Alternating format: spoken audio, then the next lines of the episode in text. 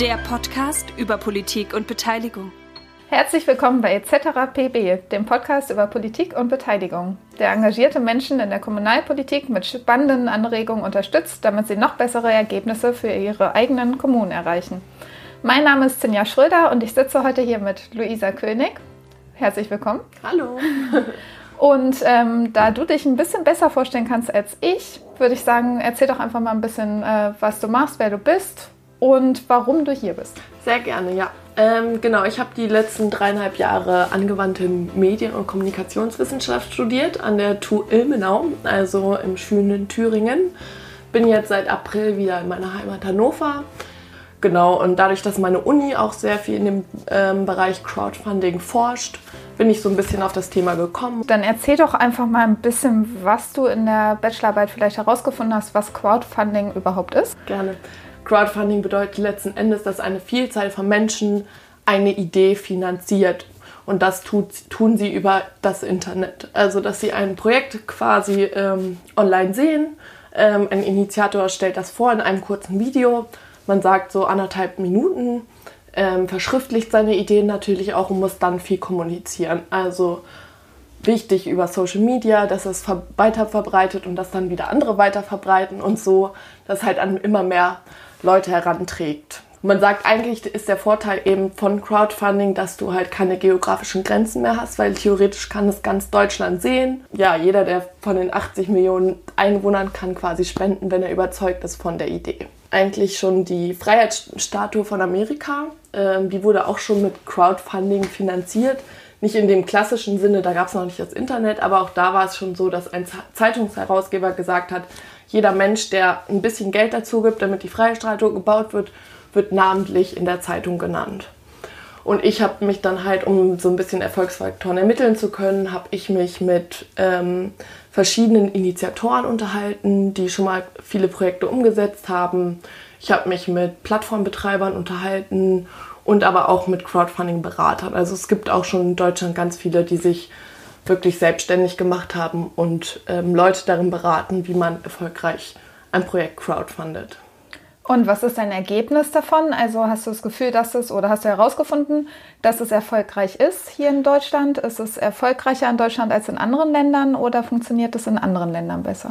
Genau, also das ist sowas, was ich auf jeden Fall herausgefunden habe, dass es zum Beispiel gerade in den U S A viel besser funktioniert als in Deutschland. Äh, dafür habe ich mir einfach mal angeschaut, wie die öffentliche Kulturförderung in Deutschland funktioniert und wie es in, in den U S A funktioniert. Und der große Unterschied ist einfach, dass es dort gibt es keine wirkliche verstaatlichte Finanzierung von solchen Projekten, wohingegen das in Deutschland schon vorhanden ist. Das heißt, wir zahlen Steuergelder, wo dann der Staat entscheidet, für welche Art der Projekte die Steuergelder verwendet werden. Und dadurch ist es einfach in Deutschland schwierig oder viel schwieriger als in den U S A mit Crowdfunding erfolgreich zu sein, weil viele einfach wirklich sagen, ja, ich bezahle auch schon so und so viel Steuern, warum soll ich jetzt noch für das Projekt, für das Projekt, für das Projekt? Ich habe mich zum Beispiel auch mit dem ähm, mit Studien äh, auseinandergesetzt, wie viel gespendet wird in Deutschland. Und auch da ist es so, dass das immer weiter abnimmt, weil die Deutschen wirklich sagen, ey, ich gebe so viel von meinem Gehalt schon an den Staat ab, ich kann nicht noch für das und für das und für das spenden. Und da sind sie dann halt sehr genauer, was, für was sie wirklich spenden. Ja, im sozial-kulturellen ist, Bereich ist es so, eh so, dass du schon ein Projekt haben musst, was die Leute persönlich betrifft oder emotional berührt. Dann hast du schon eine Chance, dass wirklich Leute dir Geld geben. Aber wenn das Thema aktuell nicht besonders relevant ist, dann ist es schon sehr schwierig. Da musst du wirklich viele Leute kennen, die immer weiter von deinem Projekt berichten und andere Leute dazu auffordern, Geld dafür zu geben. Was ich noch kurz sagen wollte, was so das Hauptding war, was wirklich alle gesagt haben, die ich befragt habe, die haben es am Ende so gemacht. Also viele haben es zum Beispiel nicht erfolgreich finanzieren können, obwohl sie wirklich viele Menschen kannten, viele Multiplikatoren, die ganz viel Werbung dafür gemacht haben. Die sind dann aber zumindest mit ihrem Projekt zu, an die Kommunen herangetreten, haben gesagt, hey Leute, ich habe hier dreißig Unterstützer, die finden das Projekt richtig cool, gebt mir mal den Rest des Geldes dazu. Und das hat dann eigentlich auch immer geklappt, weil wirklich Kommunen gesehen haben, okay, da haben mehrere Leute dran Interesse dran, dass das umgesetzt wird. Ähm, dann sind wir auch dafür.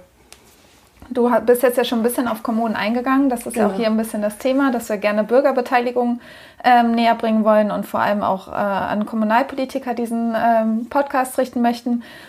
Was hat eine Kommune denn von Crowdfunding? Können die damit Leute erreichen oder ist das einfach nur sinnvoll, um Geld einzusammeln? Ich habe ich hab tatsächlich zum Beispiel auch eine Studie gefunden, die ist noch ganz neu vom letzten Jahr, von zweitausendachtzehn, die sich damit befasst hat, wie sinnvoll das für Kommunen ist. Ich bin der Meinung, also dass es super sinnvoll ist für Kommunen, einfach gar nicht unbedingt vor, in erster Linie, um etwas zu finanzieren, sondern um rauszufinden, interessiert das Projekt wirklich Leute? Kriege ich genug Unterstützer, die sagen, hey, da habe ich Bock drauf? Und dann hat man halt noch den Zusatz, dass man halt auch das Geld zusätzlich dazu bekommt. Aber man sieht vor allem, hey, haben die Leute Bock auf das Projekt oder haben sie es nicht? Und muss nicht halt irgendwie an persönlichen Befindlichkeiten entscheiden, mache ich das Projekt oder mache ich es nicht?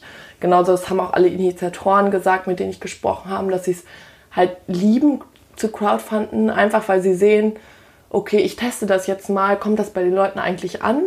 Und nicht zu einer Bank gehen und dann entscheiden zwei, wie haben wir es schön gesagt, zwei Bankfuzis, ähm, ist das jetzt irgendwie in der realen Welt umsetzbar oder nicht? Das können die auch nur bis zu einem begrenzten Maße einschätzen. Und so kann man es halt direkt testen und ähm, ja, gucken, ob es ankommt bei den Leuten.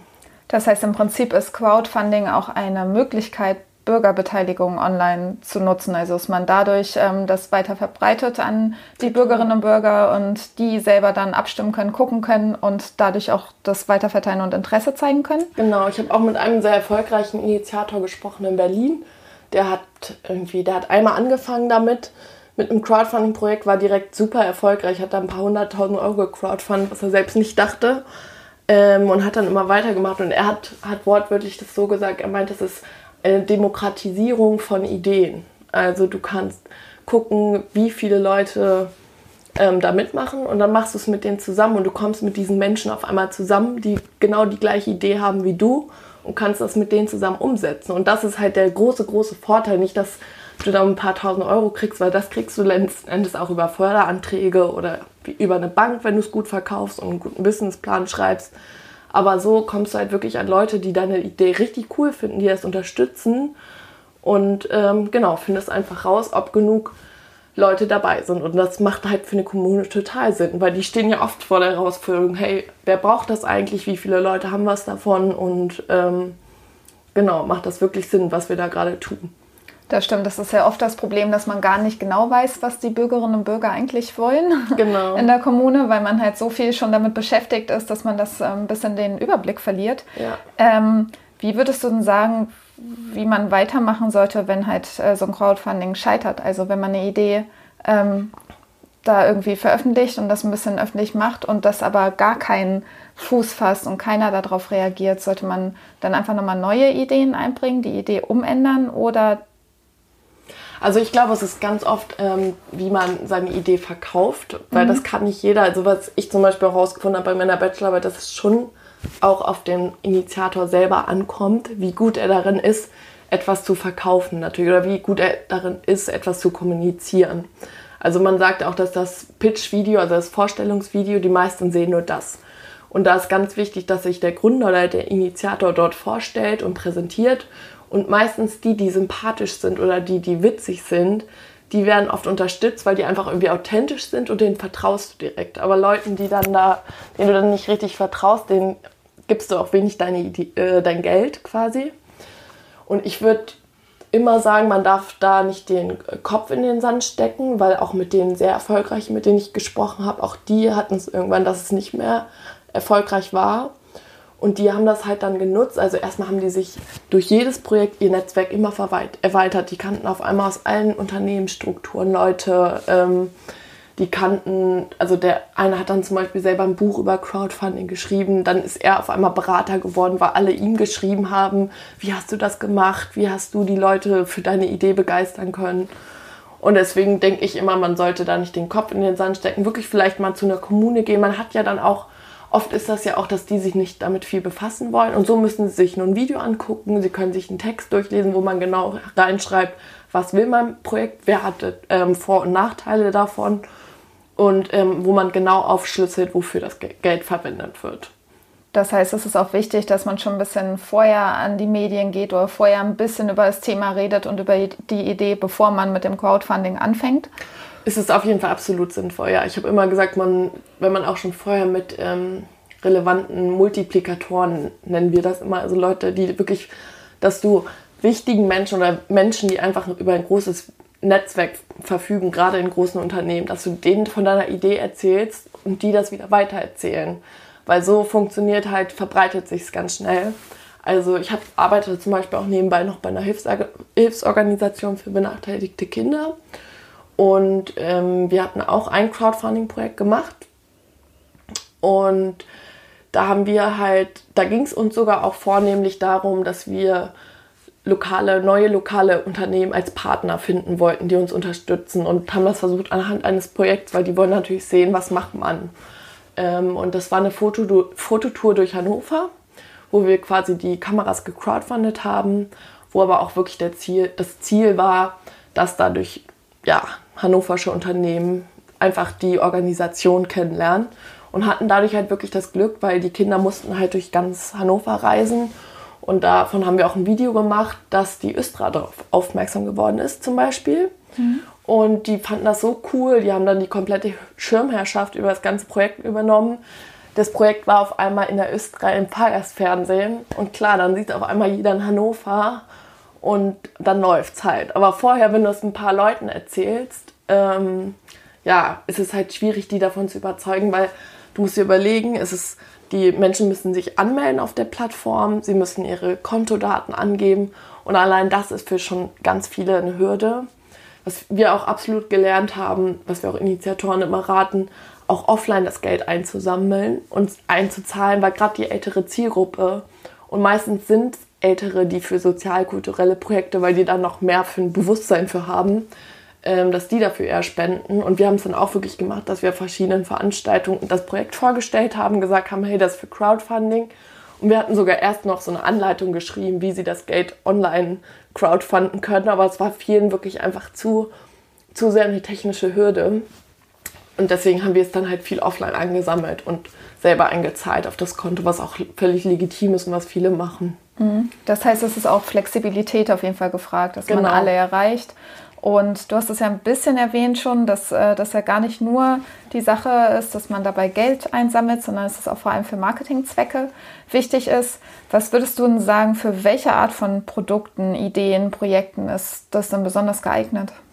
Genau, also meine persönliche Beobachtung ist auf jeden Fall gerade für Startups, also wirklich Leute, die irgendwas gründen wollen, ist das ein Mega-Anfang, weil erstmal professionalisiert man sich in so vielen Dingen, man professioniert professionalisiert sich darin, ähm, seine Idee unterschiedlichsten Menschen zu verkaufen. Oder das musst du irgendwann, wenn du, wenn du das Geschäft hast, du musst das an jede verschiedensten Zielgruppen ähm, kommunizieren können, was du auch im Crowdfunding-Projekt schon machen musst. Ähm, du kriegst eigentlich schon deine erste Kundschaft, äh, wenn es gut läuft, wenn du es gut machst und die Leute begeistert sind, dann sind sie von Anfang an dabei. Und ähm, beim Crowdfunding ist es ja so, das habe ich vergessen, ähm, dass die meisten, man als Gegenleistung, also der Unterstützer gibt, gibt Geld und kriegt dafür als Gegenleistung ein Dankeschön. Und da kannst du super kreativ sein. Das können sowohl materielle Dankeschön sein, als auch immaterielle. Manche machen was ganz Beliebtes, was ich aber mittlerweile immer so ein bisschen abrate, sind so Jutebeutel, diese typischen Geschichten. Aber manche machen auch ganz kreative Dinge, dass sie dann die Leute zu sich in die Küche einladen und denen über ihr Projekt was erzählen, dass sie so eine persönliche Verbindung einfach schaffen. Ähm, und ich glaube, wenn du dann nämlich genau ein Startups gründest mit einem Produkt und das dann als Dankeschön verkaufen, die Leute wollen alleine, weil es ist ja auch ein Einzelstück am Anfang, wollen dieses Produkt haben. In Deutschland gab es äh, so Einhornkondome, die gecrowdfundet wurden, die, glaube ich, wirklich eine halbe Million oder so eingenommen haben. Einfach weil sie ein witziges Produkt hatten. Also ich glaube wirklich, es sind Produkte, es sind vor allem Sachen, die witzig sind. Also die Leute sind irgendwie getriggert von witzigen Sachen, von emotionalen Sachen, was sie einfach irgendwie emotional berührt. Ähm, sagt man ja auch einfach, wenn es gerade wenn es um benachteiligte Kinder geht oder um Obdachlose. Das funktioniert meistens noch besser, als wenn es darum geht, dass, weiß ich nicht, bei einem Nachbarschaftsprojekt ein neuer Baum gepflanzt werden soll. Ich finde die Idee total toll, dass man sagt, weil ich meine, soziale und kulturelle Projekte betreffen uns alle Und ich finde es cool, dass man sagt, hey, ähm, wir wollen alle gemeinsam entscheiden, welches Projekt gemacht wird und welches nicht. Aber es ist in dem Bereich einfach schwierig, aus den Gründen, die ich genannt hatte, mit dem, dass die Leute einfach schon so viele Steuern zahlen und deswegen da so auch ein bisschen knauserig sind, dass sie generell der Technik noch nicht so vertrauen und auch vor allem einfach online Geld zu spenden. Ich glaube, das muss auch noch normaler werden, dass man halt Online-Transaktionen mal eben macht. Und genau, aber bei so Startups mit coolen Projekten, äh, Produktideen, ähm, wo die eine Identifikation schaffen, haben richtig viele Chancen. Und vor allem, äh, wenn es darum geht, dass du dein Produkt einmal testen möchtest, bevor du es finanzieren lässt. Also, weil wenn du zu einer Bank gehst und sagst, ey, ich will eine halbe Million Euro haben und hab einen speziellen, neuen, super innovativen Schreibtisch, der sonst was kann, ähm, dann produzierst du das alles, gibst diese halbe Million aus, aber du weißt am Ende ja nicht, ob du Abnehmer hast und sitzt am kann, im schlechtesten Fall sitzt du danach auf eine halbe Million Euro. Und beim Crowdfunding siehst du halt direkt, okay, kriege ich das Geld überhaupt, finden das die Leute überhaupt cool oder nicht? Und dann scheiterst du vielleicht, aber du hast halt nichts verloren. Das heißt, wenn wir jetzt nochmal zurückkommen auf die Kommunalpolitik und wenn Kommunalpolitiker sowas machen wollen, wäre ähm, es wahrscheinlich wichtig, nicht ein Projekt zu starten mit wir sammeln Geld für das Loch in der Straße, was jetzt gefixt werden soll, sondern irgendwas Persönliches, irgendein genau. Berührungspunkt, irgendwelchen Leuten, denen man hilft, wo auch Menschen wirklich denken, ja, das, das will ich unterstützen und was die berührt? Genau, wir sagen immer so, Storytelling ist mhm. sowas, was einfach man irgendwie da lernen muss. Man muss irgendwie lernen, dass ähm, den Leuten eine Vision auch zu schaffen von dem, was man erreichen will. Also am besten kommen wirklich immer die Videos an, wo sie bildlich schon darstellen, wie sie sich ihr Projekt vorstellen, weil die Leute auf einmal eine Vision davon bekommen, wie es sein könnte durch dieses Projekt. Also der eine Berater hat zum Beispiel gesagt, der sagt immer, dass sie den Leuten zum einen kommunizieren müssen, warum, aber vor allem auch, dass man kommuniziert, welchen schlechten Zustand kann ich mit meiner Idee verändern und was verändert sie? Und das am besten als Vision malen, was ich damit verändere. Weil dieses Loch, das betrifft vielleicht ne, drei Leute, denen das ja. schon mal aufgefallen ist, aber allen anderen ist das wurscht. Da würde ich jetzt auch nicht hingehen, mich da anmelden und das... Ähm, da Geld überweisen, sondern man muss das wirklich den Leuten irgendwie emotional. Auf ihre Art emotional ähm, nahe bringen. Ja, genau. Okay. Dann eine persönliche Frage. Ja. Hast du denn schon selber Dinge gefundet oder unterstützt? Also unterstützt selber habe ich schon, weil ich durch das Thema einfach da drauf gekommen bin. Ich bin zum Beispiel mittlerweile echt begeistert davon. Dankeschöns kann man auch super als Geschenke nutzen. Es gibt, glaube ich, die einen, weil man sagt auch die Leute, die sich schon viel mit Crowdfunding beschäftigt haben, das sind auch so Leute, die selbst schon auf diesen Plattformen wirklich gezielt nach Projekten suchen. Alle anderen stoßen nur zufällig auf solche Projekte bei Social Media. Mhm. Ich bin mittlerweile so, dass ich wirklich da gucke, um mir einfach mal anzugucken, weil manche Dankeschön sind wirklich richtig coole, innovative Einzelstücke, mhm. äh, was du nicht im Laden bekommst, was ein super cooles Weihnachtsgeschenk sein kann. Ähm, jetzt haben wir ja schon viel über Crowdfunding gesprochen und damit auch die Zuhörer vielleicht wissen, wo sie sowas gut machen können, hast du denn irgendwelche Plattformen, die besonders gut geeignet sind, die du mal nennen kannst? Also ähm, so Startnext ist die größte in Deutschland. Ähm, da findet man auch jegliche Art von Kategorien. Da findet man sowohl soziale Projekte, da findet man aber auch Start-ups. Mittlerweile hat jede Stadt oder wirklich fast jede Stadt, also gerade die größeren Städte, haben lokale Plattformen. Also gerade wenn es um lokale Projekte geht, würde ich immer eine lokale Plattform, weil da hast du deine Zielgruppe direkt vor Ort. Mhm. Obwohl man da auch wieder bedenken muss, dass natürlich lokale Plattformen eine viel geringere Reichweite haben als jetzt ein Startnext, was ähm, überall unterwegs ist. Kickstarter ist zum Beispiel, das ist die weltgrößte. Mhm. Die gibt es auch in Deutschland mittlerweile seit zwei, drei Jahren. Die kommen aus den U S A. Dann zum Abschluss habe ich noch eine Frage. Und zwar, was wären denn deine zehn goldenen Regeln für gelungenes Crowdfunding? Zehn goldene Regeln. Also die erste Regel ist, was wir bei Hannover machen, bei allen Initiatoren gelernt haben, man muss wirklich ähm, die Zeit richtig einschätzen, also den Zeitaufwand. Weil die meisten unterschätzen es. Ich, selbst ich habe an, am Anfang das total unterschätzt, was das für einen Aufwand bedeutet. Allein schon kommunikativer Aufwand. Man muss sich, wir sagen immer, das sind so hundert Tage, die du einplanen musst mit Vorplanung, Kampagnenlaufzeit und Nachbereitung. Mhm. Weil du musst ja auch die Dankeschöns danach noch ähm, vorbereiten, abschicken. Du musst mit dein, dich bei deinen Unterstützern bedanken, weil sonst bist du einfach nicht authentisch. Und das unterschätzen ganz viele. Also wir hatten auch welche, die sind dann plötzlich Eltern geworden mitten während des Projekts und haben dann halt nicht mehr weiter kommuniziert. Ja. Und dann sind sie halt gescheitert mit vollen, genau. Und die auf jeden Fall noch eine goldene Regel ist ähm, emotional sein, gut kommunizieren. Mhm.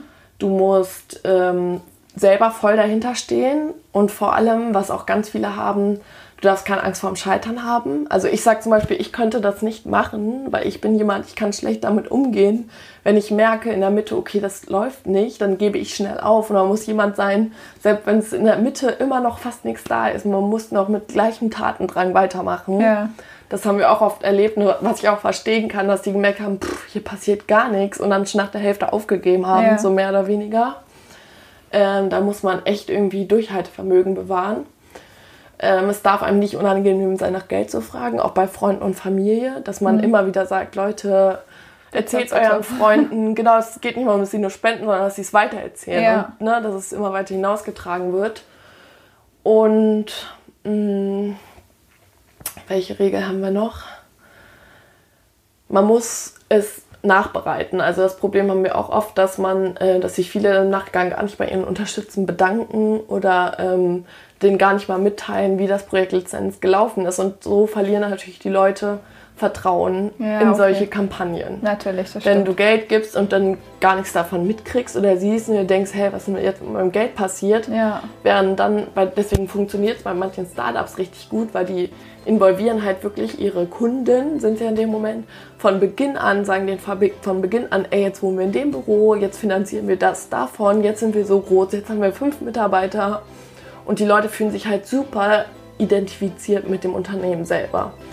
Und das, glaube ich, ist dann so das Schlüssel zum Erfolg bei Startups. Okay, perfekt. Das klingt ja richtig super und auch so, dass man das auf jeden Fall mal nutzen sollte, auf auch als Fall. Kommunalpolitiker. Genau. Dann vielen, vielen Dank, Luisa, dass du hier warst und mit uns gequatscht hast darüber. Und äh, genau, vielen Dank fürs Zuhören, auch an euch. Behalten Sie mit uns die Lust auf Demokratie. Sonnige Grüße aus Isernhagen.